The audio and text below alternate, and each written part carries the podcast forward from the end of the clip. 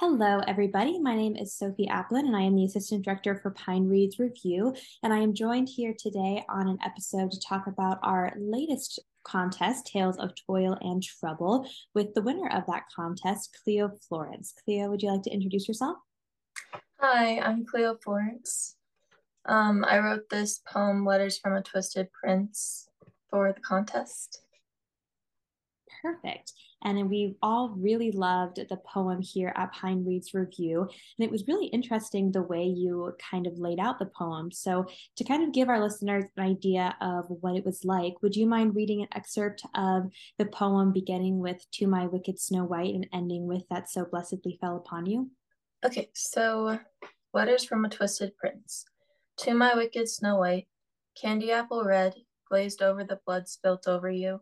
You ate it, you should have known.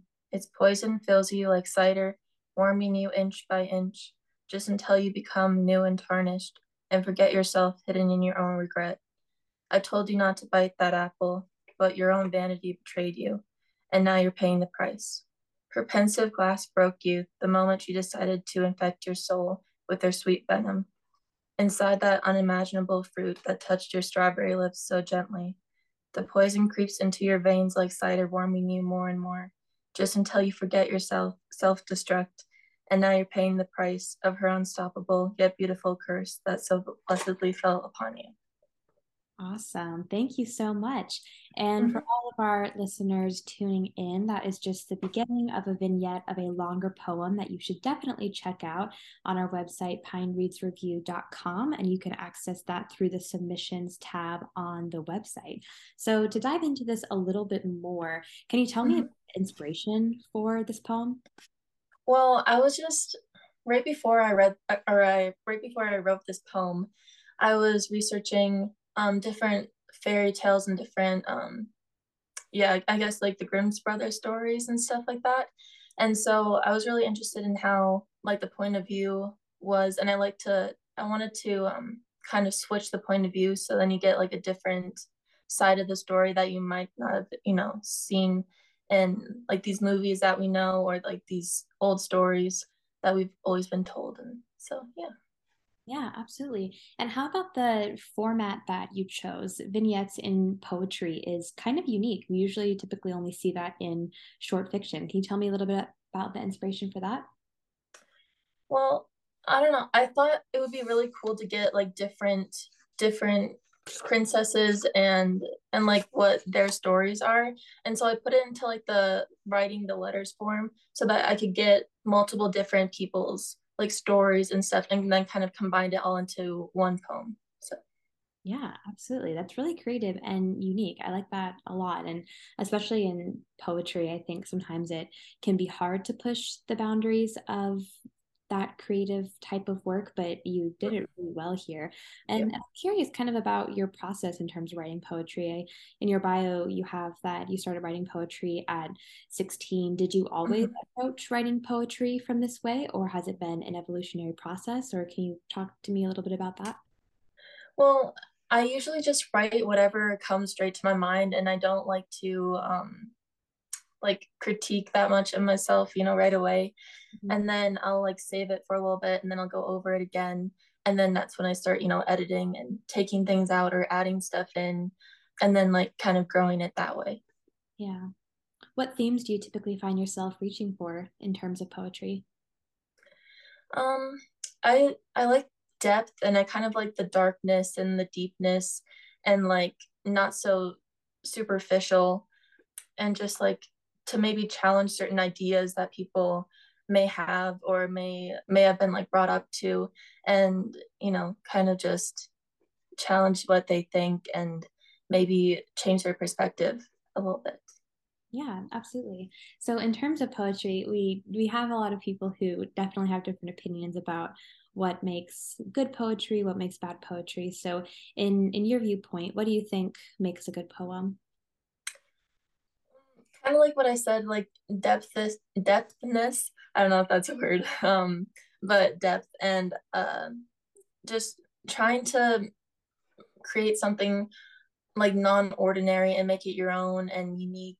And uh, and yeah, just try and create something that you are genuinely curious about and maybe that like a question that you have and then and then form it like that okay yeah absolutely and in terms of your inspiration you know you talked a little bit about for this poem in general um, but as we do live in kind of an interesting desert climate here in in tucson arizona mm-hmm. i'm sure you could probably take a lot of really unique inspirations from just the natural landscape do you find that you're inspired by the environment? Do you typically take your inspiration from songs or music, feelings? Where where do you kind of get that? Yeah, um so I'm from North Dakota and there's a lot of, you know, trees and grass and stuff, so it's very different than the desert. And so I like I draw my inspiration from um the forest a lot and that sort of environment I get a lot of inspiration from and kind of like the whimsical aspects that it seems to draw, you know and then also like song lyrics and especially uh, like soft pop I really like. Hmm. And so I kind of yeah I, I like to draw inspiration from a lot of things nature included. But, yeah. yeah, absolutely. Do you have any favorite poets who typically write about nature in their work? Nature, yeah. Uh, Emily Dickinson, I love her poems about nature. Um, I also really love Sylvia Plath, but I wouldn't, you know, say her her poems are very, you know, about nature and stuff, but yeah. Emily Dickinson for sure. Yeah, absolutely. Do you take poetry classes at the University of Arizona? No, this is my first year, first semester at the university. Um, so I'm just taking, you know, general education and stuff, but I'm hoping to take poetry very soon, maybe next semester. Yeah, absolutely. I'm curious to see what your experience might be with that because we've had a couple people on the podcast who have very interesting perspectives on formal education when it comes to creative writing. Have you had any formal education in the creative writing space before?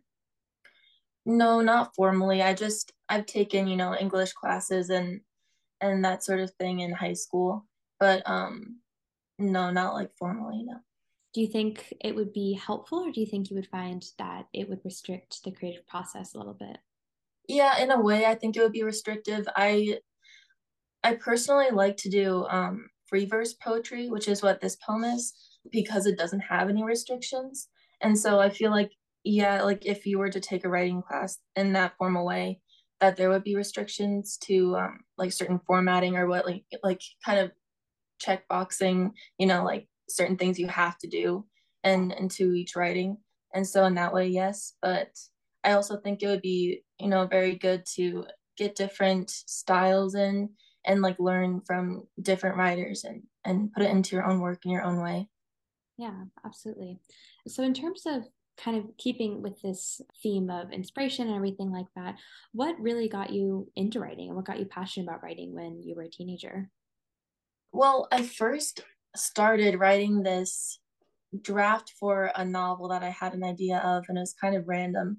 And so I started with that. I was 15 and I just got a laptop for Christmas. And so I started writing that. And then I slowly got into different short stories and and then eventually poems and yeah what do you love most about writing i love that you can just like create your own world and you don't have to sort of think about the people around you. You can just make it your own and you don't have to worry about people you know judging like what you say. Like i was always worried in class you know speaking in front of the class like people would be judging me. But just writing kind of frees frees me in a way that you know speaking or any sort of other art form i don't think could do for me. Yeah no absolutely. That's a really interesting thing to say.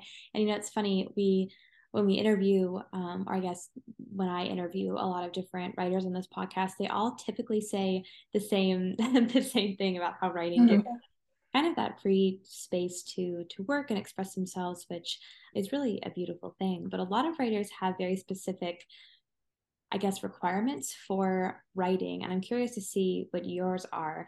So, in terms of creating your own original work, do you need anything in to help that creative process go along like for example some of our writers who have come on here have said that they need complete silence others have said they can only listen to classical music with a cup mm-hmm. of tea Some people like to write at night in the morning. What's your ideal type of writing space? You know, that's kind of funny because I I prefer silence, I guess, but I can also write, you know, with songs playing in the background and also nature sounds I think is really cool or like sitting out just like in the backyard and and listening to nature and write um, is a good thing um, and also just to draw inspiration from and ideas from there. I guess that's it.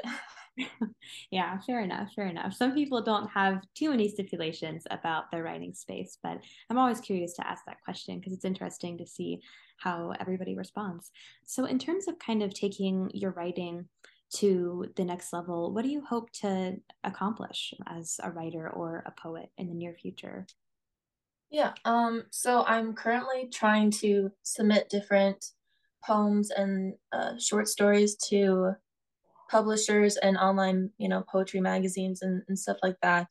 And I'm going to try and grow from there. And then hopefully in the future, I, I hope to get like a book deal, either like a book of poems that I've written or or a novel or something like that. Would be really cool. Yeah, absolutely. So you're kind of familiar with writing now. I would I would think that's safe to say. So do you mm-hmm. have any advice for newer writers who maybe want to get into the poetry space but are a little bit hesitant to? Yeah, um I would say just write whatever comes to mind and don't think so much about what you're writing if it's good or bad and just write, you know, what you want to write and not let anyone have an effect on your writing skills or anything like that. And um and just find inspiration in the littlest things and just let your um, imagination grow and write what you're passionate about. Yeah awesome. Well thank you so much for that. I know it's really mm-hmm. it's really helpful sometimes for up and coming writers to hear from maybe more established poets and authors that they can see someone kind of walk the steps of the path that they too hope to take. So we definitely appreciate you sharing that with us. But I guess that's kind of all we have for today. Just wanted to do a very brief um, but resounding interview with you about your piece, Letters from a Twisted Prince. Thank you so much for coming on the podcast today to chat with me. I really enjoy hearing your perspective about it. It was really great. Yeah, thank you. Yeah, thank you.